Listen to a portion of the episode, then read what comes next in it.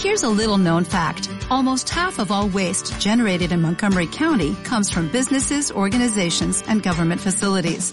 Reducing the amount of waste in your workplace will have a positive impact on our environment. It can also save you money on your disposal costs. Reducing waste and recycling at your business is easy to do and is the law in Montgomery County. Make it your business to recycle right. Learn more at montgomerycountymd.gov slash recycle right or call 311.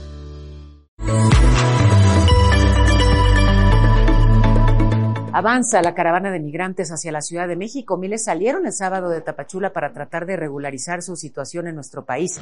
La UNAM respondió a los ataques del presidente, dijo que su compromiso con México es incuestionable y que ahí se privilegia la libertad sin ideologías impuestas. Hoy el presidente dijo que las facultades de ciencias sociales de la UNAM se llenaron de conservadores.